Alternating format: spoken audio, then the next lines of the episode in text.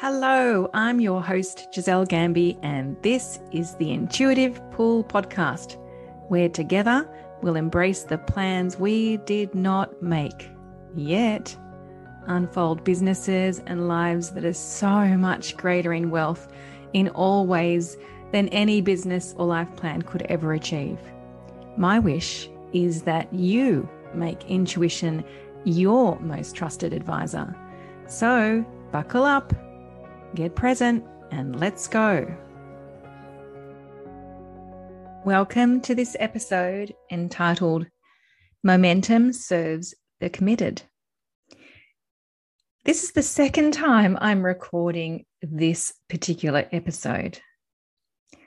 I recorded this this morning and then I went to edit it and the sound was distorted. Oh my goodness. And the episode was around 38 minutes long. Oh, I could have died. and I'm laughing this afternoon because this is an example with it with a title called momentum serves the committed you know i could easily just give this one up on a friday afternoon and not re-record it but i'm committed to recording it i'm re- re- committed to recording it because this episode has been cooking for quite some time now there's been a lot of separate pieces that have been floating about, and it was only this morning that they came together. I was excited to record this episode called Momentum Serves the Committed. So here we are again, demonstrating my commitment to you.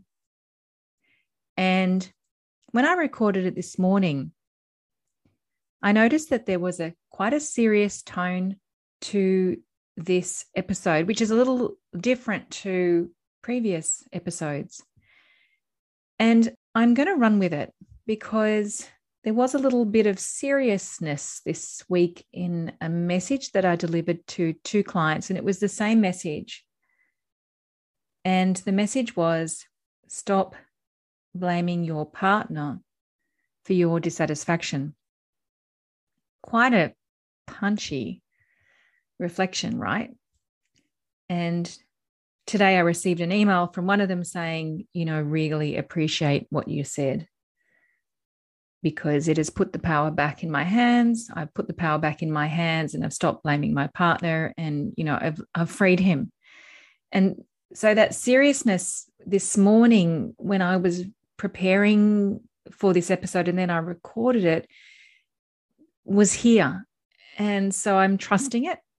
And I'm trusting that for the people who are meant to listen to this episode, that they're requiring that serious tone, that serious reflective tone. So when I talk about momentum serving the committed, what I mean by that is momentum around following the intuitive pulls and realizing them into their full, fully blossomed uh, expression. So, momentum serving that, momentum serving the intuitive pull in its fully blossomed expression. So, momentum serves the committed. The way that premise arrived, well, it kind of fell out of my mouth. And that was a few weeks ago when I was facilitating a group call with clients and beautiful and very powerful coach Elizabeth Adams.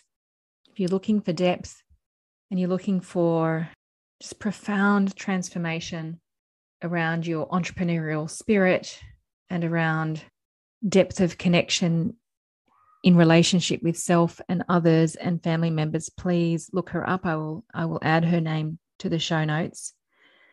Uh, if I was ever to be coached uh, in the in that regard, I would choose Lizzie for me she's remarkable.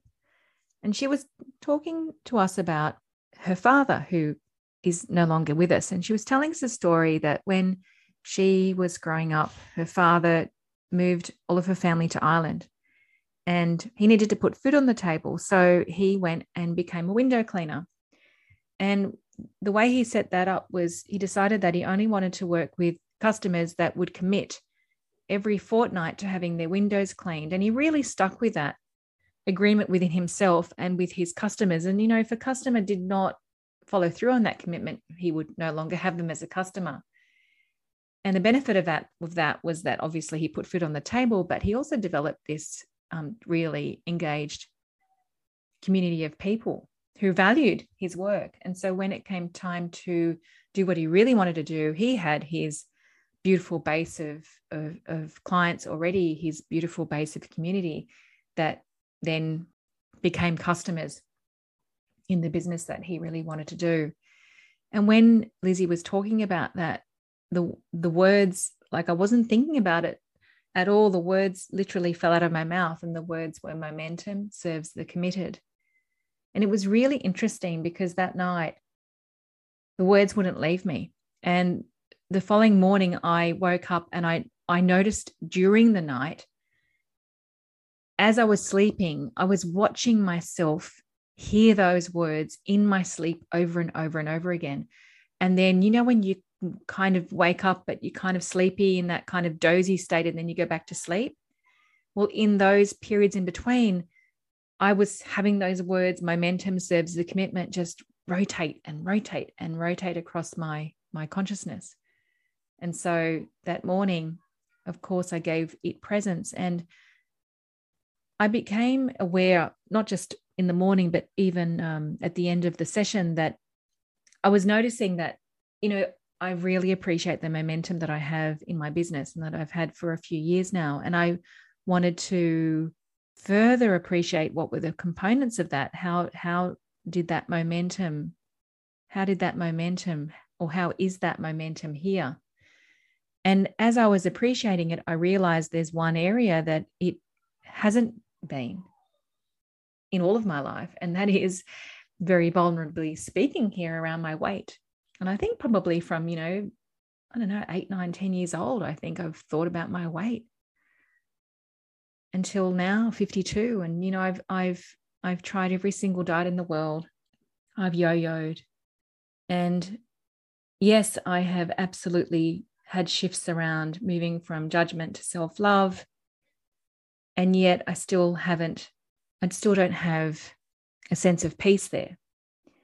And I realized it's because I have not committed to it as I have around other areas of my life. And I woke, you know, that morning I, I put pen to paper and I wrote out a, my reflections and shared it with the coaching group. And this is this is what I wrote. So I'm going to read it to you.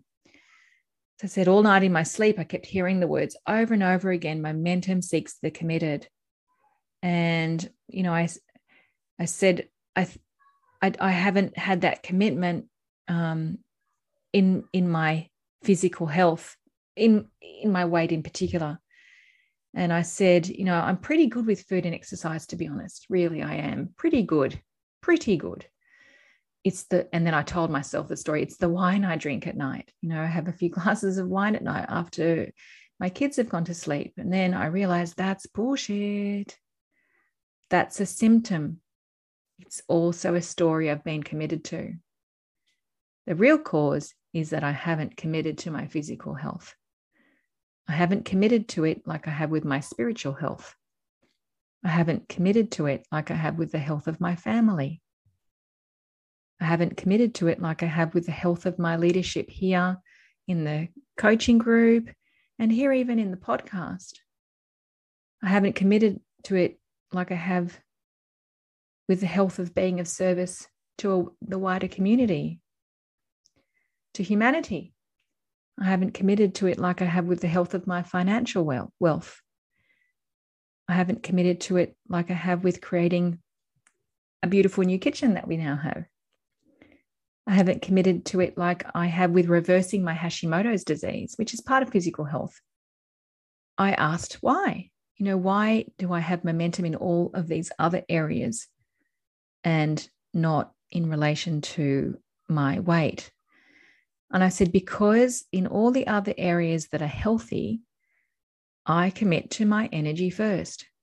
I give myself two hours before I speak with people on coaching sessions to become present, to open, to listen, to receive, to intend, to feel how I'd love to feel and how I'd love the people I'm speaking with to feel. I give myself two hours every morning before I get on the phone. I don't get on the phone before 11 o'clock. The kids go to school at nine, and then I get on the phone at 11.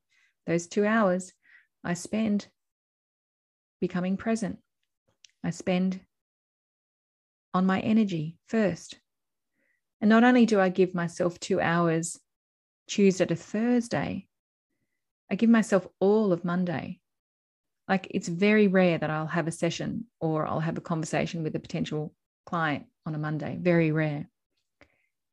And I also run, you know, three to four times a week where, you know, that's a really spacious experience for me. And I can't tell you how many hours I've given myself with different teachers, coaches, workshops, books, etc. You know, I'm now in my fourth year with my wonderful coach Daniel Batten. And it's not because I need to, I have no need. It's because it gives me joy.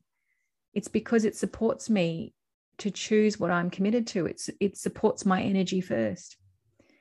And so when I counted all of that up, that's a minimum, a minimum of 16 hours per week committing to my energy. A minimum. I mean, that's just probably not even accurate. Let's add a couple more because I didn't even include, you know, group calls I get on with my coach every week.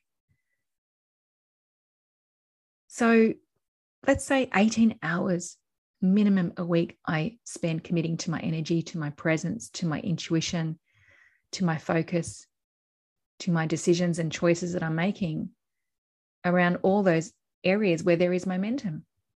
And it's not hard work for me. It's not a chore. It's enormous, it's an enormous joy for an enormous joy for me. And if I didn't commit to my energy first, then everything would actually feel like a chore. It would be transactional, mechanical. And so that was a really cool reflection that morning. And so I've been playing with these all these different themes over the last couple of weeks. Surrendering, letting go, this premise around momentum serving the committed, faith. And then I realized this morning that all of that really comes under the heading, which this episode is dedicated to, that in terms of the intuitive pull, in terms of following those intuitive pulls, so that the full realization on earth is here and not just in in intention in the formless world in in in in dreamland but actually here well that momentum comes through commitment. And so I wanted to reflect on with you what I've what I have observed that disrupts commitment with the intention that you'll sit here in self-reflection if there if there are areas in your life that you have yo-yoed around that you haven't had that momentum or that sustainability that you might see yourself through these, particularly through four reflections that I'll take you through. So, what disrupts commitment? So, the first piece is that, as demonstrated through my vulnerable sharing around my weight, is that the fact that you didn't actually really commit to it in the first place. So, what disrupts commitment?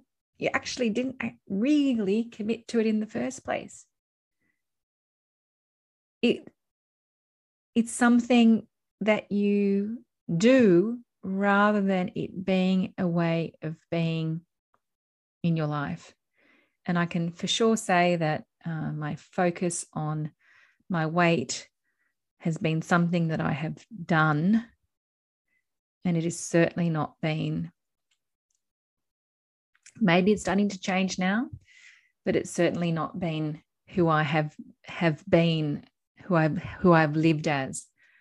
You know, it's like I always say, uh, living a, an aware life. You know, uh, commitment to personal growth is not like deciding to learn how to crochet and crocheting for a month and then giving it up.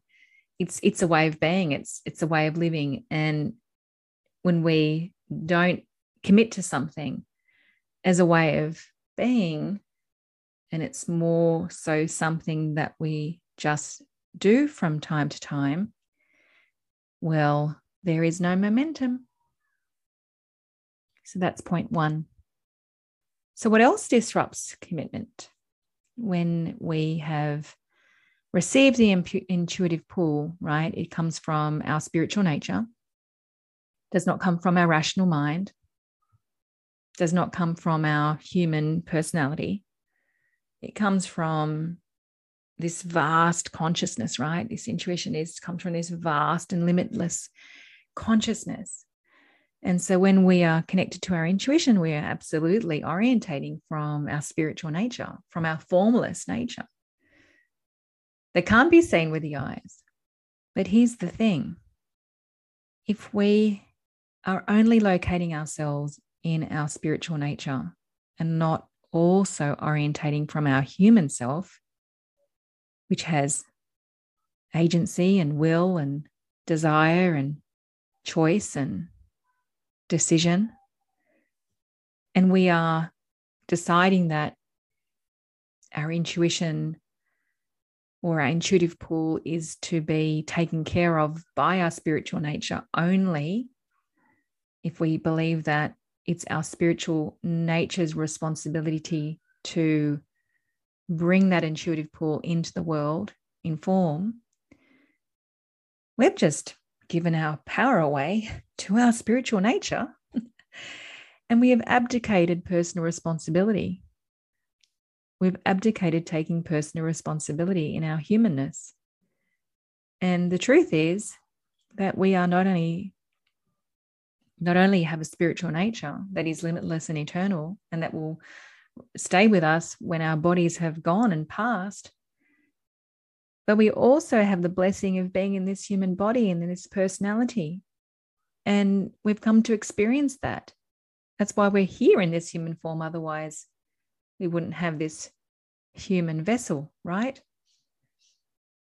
And so, momentum serves those who are committed to not only op- operating and orientating from their spiritual nature, but also those who are committed to taking care of their human form, taking care of their human self, their, their person.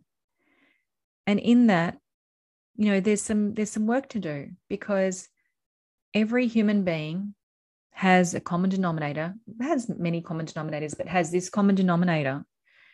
And the common denominator is that every human being at some on some level believes that they're not enough you know every human being on some level believes that they're not really worthy of having that thing that their intuition has shown them or that they're powerless to bringing that about or that you know they really don't matter or that it doesn't matter or that uh, there's more important things to take care of more that there are there are people that they are responsible to and that those people you know family for example take priority over following those intuitive pulls so all of those belief systems are fear based and if we have those belief systems running the show in the background and we haven't become aware of them and chosen to put them in the back seat well that intuitive pull will not be realized, plain and simple. And in addition to that, to experience momentum around our intuitive pulls being here on this earth in form, we have to participate. We have to have agency. We have to be resolved around our will to bring that to life. And we also, in our human form, get to feel the desire, the joy of bringing that thing to life. And so, without that stake in the ground and without that emotional engagement with that thing that we've seen through our intuition, it will only remain in its formlessness and i've seen i've seen this time and time again in you know certain spiritual communities that i've been a part of in the past where they'd be flooded with intuition and it'd be crazy, amazing experience. And people would leave jobs, you know, highly paid jobs. And it was absolutely their calling to do that. And then they'd forget that they need to participate here and they'd go into powerlessness and nothing would move, nothing would be realized. And then that would set up another whole um, washing machine of dissatisfaction. So we have to participate. It's like a marriage, right? Our intuition will only be realized if we participate and do the inner work and have the resolve in order for that momentum to be experienced. So, number three, what else disrupts commitment? Well, doubt and regret, those feelings within and the thoughts that happen as a result of that can very easily hijack the unfolding process. So, us human beings, we like evidence, don't we? We like evidence to show us that what we've seen and what we're choosing is is accurate and and not delusional like show me the money right so that i can feel safe that i've made the right decision the thing is with the intuitive pull is that there's a, a process that unfolds naturally that rests in an intelligence that is far greater than my personality and your personality could ever plan for.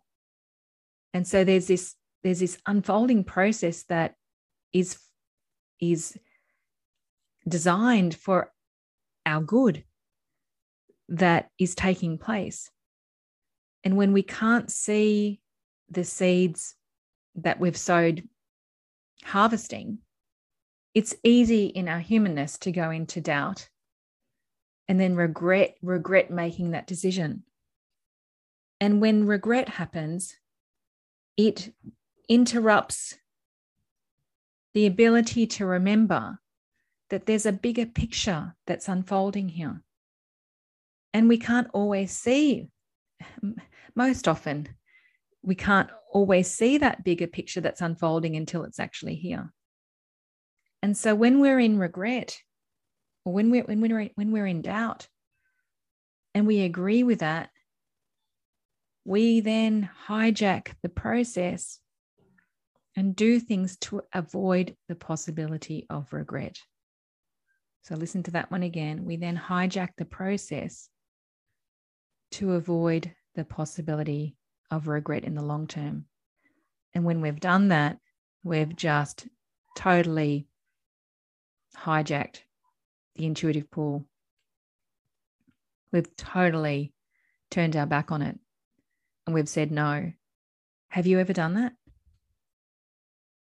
It's a really interesting tone again. Like, even as I'm sharing with you, I feel a seriousness, which is different to how I have recorded previous episodes.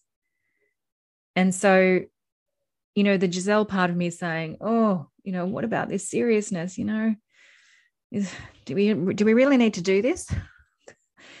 Yet I have to trust it because, as I always say, there's an energetic exchange that exchange that is happening here, and I know that I'm creating these episodes because I've tuned in.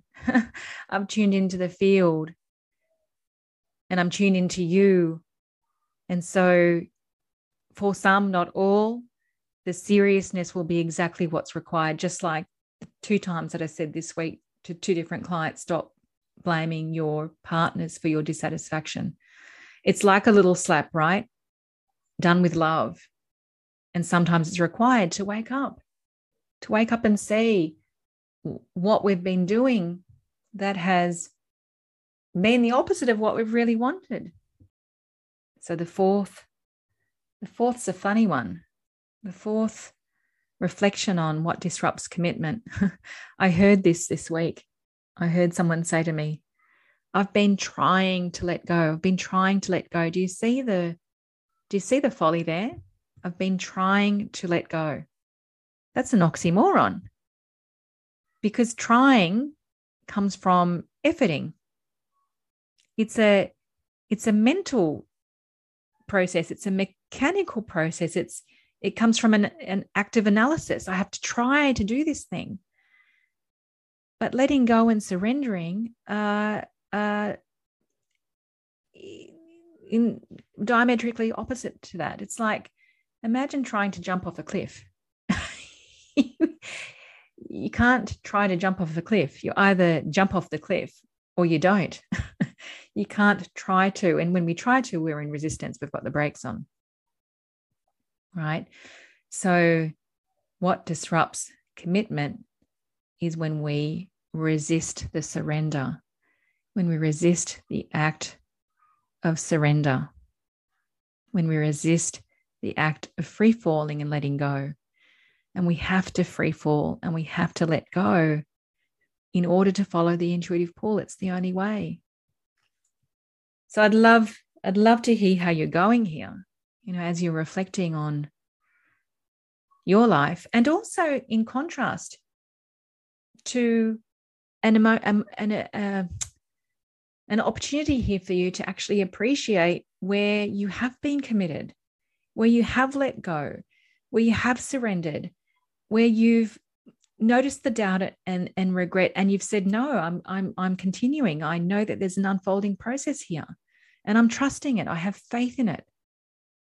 And an appreciation where you have operated from your spiritual self and your human self and you have taken responsibility and you've had agency and you've had will and you've cleaned up where you've needed to clean up the unworthiness or the powerlessness or distrust or whatever fear based beliefs were there. I want you to also appreciate the moments that you have have have orientated from all of that. And also to appreciate the moments where you absolutely have been committed to that thing, that intuitive pull. Yeah. So both in reflections of where you haven't committed entirely, where commitment's been disrupted, and also where you can appreciate that, geez, I have absolutely experienced momentum through my commitment, or if the momentum is not here, to remind you to have the faith the faith that there's an unfolding process and that the harvest, the harvest can only, um, it's inevitable because the seeds have been sown and you've done the work, you've done the inner work.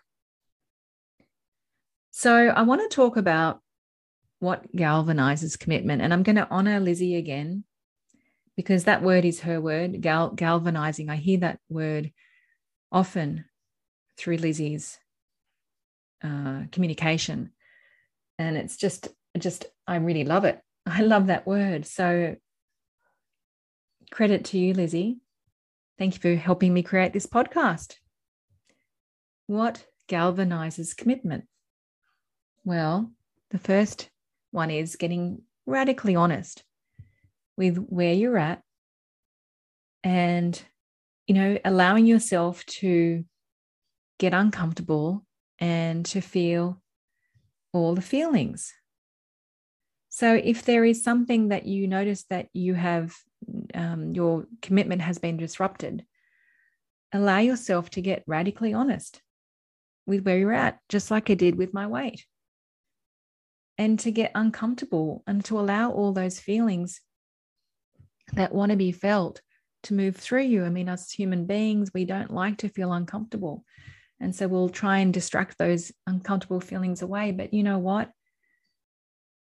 I would not be here talking to you. I would not be coaching had I not allowed myself to get radically honest and to feel all the feelings that I felt back in you know, between 1999 and 2002 when my awakening process began. If I had ignored or uh, tried to make those uncomfortable feelings go away, and not trusted that they had an intelligence within them designed for my unfolding good, I would never have coached. I would never be here sitting here with you, speaking to you about the intuitive pull. What else galvanizes commitment? Choosing what you are committed to as a way of being rather than something that you just do like picking up crochet for a month you know i've seen i've seen people who who you know lo- absolutely love what they do you know for example i'm going to talk about um, coaching i've seen coaches absolutely love what they do and yet their commitment to expressing their leadership to people beyond the people that they coach being something that only comes when they're in enrollment mode for client creation. And so, what happens when that self expression happens only when there's need? Well, it's really obvious, isn't it? There isn't momentum. There's the yo yo, there's the start stop, there's the unsustainable bit unsustainability, just like my weight. And so I don't know how that looks like in your world, but I'd, I, I would invite you to think about what is it in your world, in your leadership, that you only do when there is need, rather than it being a way of being. Like I've said this a hundred times now, I would continue expressing myself here with you. I would continue coaching because it's such a joy for me, even if I won the lotto. So I don't do this from a place of need. I have no agenda here. I do this because I love it, because it feels good, despite, oh, recording that this morning's episode and then losing it. So what is it that wants to be upgraded in you? That is a way of being rather than something that you do every now and then out of need and agenda. If you elevate it to the joy of that expression or the joy of whatever it is, you will galvanize commitment and that will create momentum and sustainability. What else galvanizes commitment?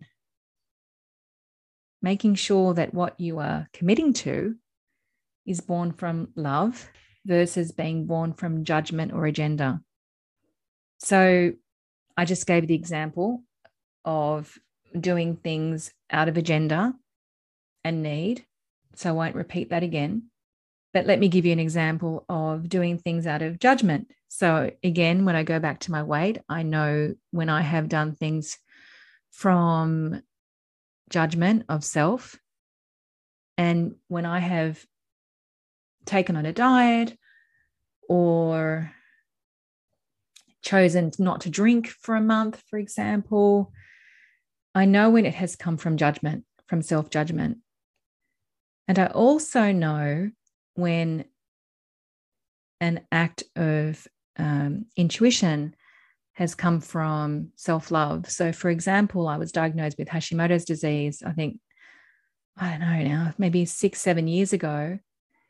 And I went to an integrative doctor and we managed it. And we met, so the symptoms uh, uh, were un- under control.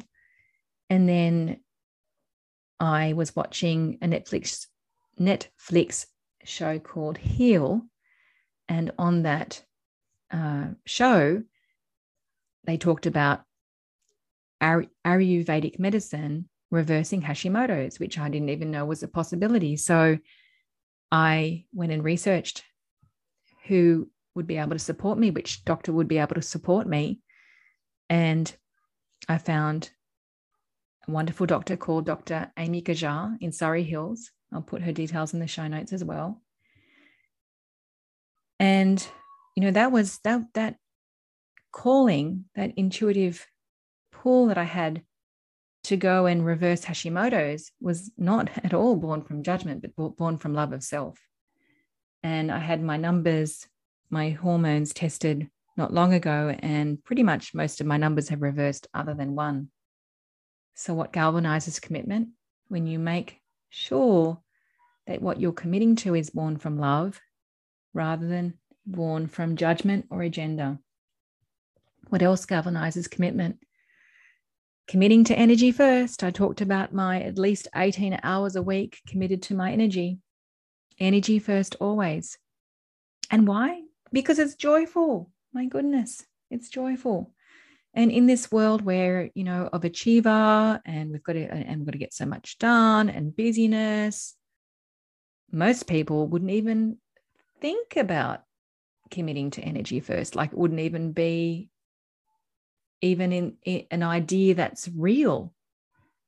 You know, like when um, there's a story that, and I don't know if it's true or not, but there's a story that uh, the Native American Indians were on the shore, standing on the shore of their of an island, and then ships had gone past them, but because they had no reference for what a ship was, they didn't couldn't actually see it. They couldn't actually see the ships going past. I don't know if that's just like a little uh, story uh, or not, or if it's true. Uh, but the reason why it's just come here to speak about is because committing to energy first is is like not for some people unrecognizable. They don't even know about it, so they have no reference for it. So I'm speaking about it here. Perhaps this is the first time that you have reference for it or perhaps you already have reference for it and it's like commit to energy first commit to energy first another way of galvanizing commitment is by remembering that you are the predominant creative force of your life and of life you so let's go back to those two clients that that i said to them you know stop blaming your partner for your dissatisfaction They'd forgotten that they were the creative source of their life. Right? Nobody can take responsibility for you. Only you can take responsibility for your happiness. Only you.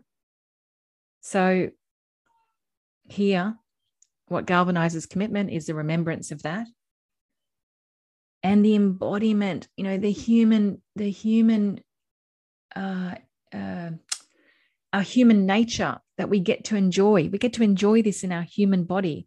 We get to enjoy what, what will feels like. Will. We get to enjoy what deservedness feels like. We get to enjoy what powerfulness feels like. We get to enjoy what it feels like to put a stake in the ground.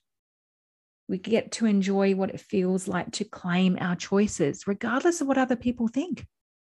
We get to enjoy our authenticity. We get to enjoy our leadership we get to enjoy our ability to claim our space, right?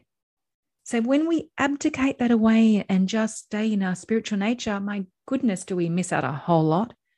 We miss out on a whole lot. It's so joyful to experience that in our human nature. Commitment and uh, beg your pardon, momentum will never, ever be when we do not engage that human agency, when we do not experience and enjoy our human desires. Even my dog was getting excited and he was activating his, his animalistic agency. Oh, the joys of working from home. So that is what also galvanizes commitment. And I really hope that me speaking to that is activating that within you and having you see where you've been passive, right? Where you haven't taken that stake, where you haven't claimed for whatever reason. There's a really um, not interesting, a precious piece that I want to speak to. I was listening to a podcast by Cathy Heller, who I've learnt actually how to do the technical bits of a podcast through. Thank goodness, and so grateful for that. She has a podcast called um, Don't Keep Your Day Job. And one of her episodes was with an Aussie woman actually called Bronnie Ware. You might know her. She wrote the top five regrets of the dying, the top five regrets of the dying. And she worked for the with the dying for eight years in palliative care. And she said that, you know, the first regret of the dying, and I found this really interesting that this was the, she said there were five common things that she would hear over and over again. And she started with the first, and I thought, oh, this is just perfect. She said that the first major regret that the dying said was that they wished that they had lived a life of their own accord. They wished that they had not lived a life according to other people's expectations of themselves, of them, or at least of their perception of other people's expectations of them. They wished that they were self resourced. They wished that they had been, not that these are the words that they would use, but they wish that they had been the creative source of their life, that they had put that stake in the ground, that they had claimed their place, that they had claimed their joys, that they had claimed their choices, that they had used will and, and agency. Isn't that interesting that that is the, the first major regret that Bronnie Ware could see and appreciate over her eight years of working with the dying? And so, really, this last point is probably the most important point in this whole episode. If you want momentum, if you want sustainability around the full realization, the infinite realization of the intuitive pulls that are calling you, have called you, this is where it's at, this piece here. This is what will galvanize your commitment without that agency, without that will, without that choice, there is no one's going anywhere. so I also heard a beautiful saying this week by Marianne Williamson faith isn't blind. Right? People talk about blind faith. Faith isn't blind, it's visionary. Faith is visionary. So, why would you want to disrupt your commitment to the intuitive pull when ultimately faith is visionary, more visionary than our little rational minds, which are really important, could ever offer us or enable. So I'd love to hear what happened for you in this quasi serious, intimate conversation with you. I'd love to hear what you reflected upon, what you became radically honest about, what you appreciated, what faith has grown, and what agency is within you or growing, growing within you, or even what you've been uncomfortably stirred by, just as I was a couple of weeks ago when I realized I never actually ever have really committed to a weight that I'm deserving of and deserves me. Thank you for being here. I so appreciate your presence. Thank you. Thank you so much for listening. I trust that you were intuitively pulled. If you liked this episode, please follow this podcast and share the love with your family, friends, and colleagues. Let them know that I'm here. And if you'd like to have more communication with me, join the Intuitive Pull Facebook group where you'll find details in the show notes and you can let me know about what pulls you've been receiving by listening to these episodes. Until next time, so much love.